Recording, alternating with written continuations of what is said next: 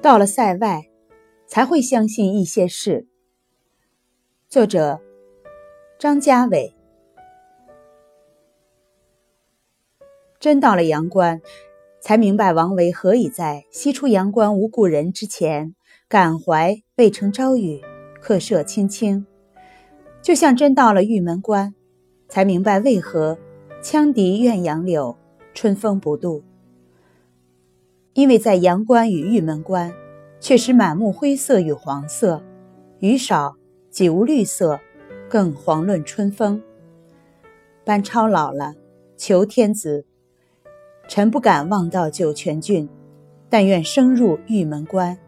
情辞哀婉，我真到了玉门关，才知道他不是矫情。酒泉与敦煌，好歹有树，有云，有水。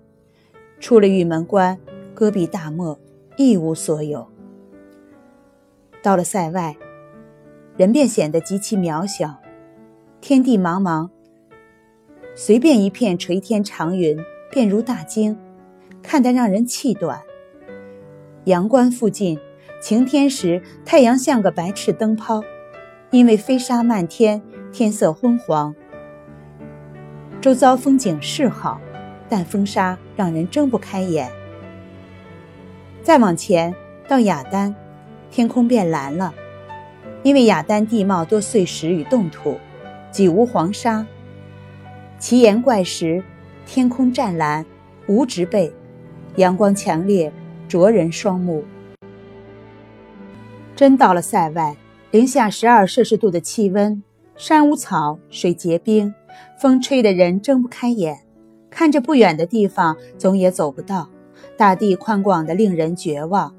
于此情境，能克服恐惧与绝望，一路向前的人，比十五世纪前冒死远航的船长也不遑多让。到了塞外，才让人相信，行军比打仗要艰难得多。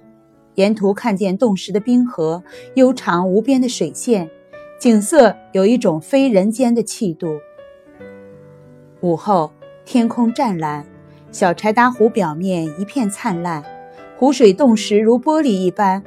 到日落时，阳光不再强烈，冰面变得五彩缤纷，温柔的光线、烂漫的芦苇与冰冷的朔风恰成对比，像一杯看着热气腾腾，品来却冰寒割喉的酒。塞外的天色真奇怪。车上昆仑山，见远处有皑皑雪山，青山原不老，为雪白头。到得昆仑山口，人的嘴唇都慢慢变得灰白。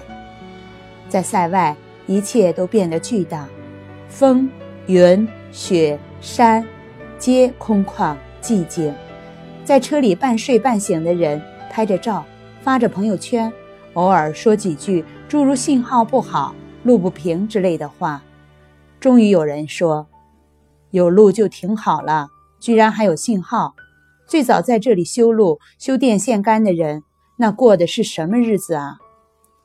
这么一想，忽然觉得塞外的伟大已然淡去。我似乎看到许多人影在漫长的路上前行。虽然到了塞外，会觉得天地之辽阔，衬托出人类之渺小，但走得越远。越发现，每一处竟都有人类的足迹。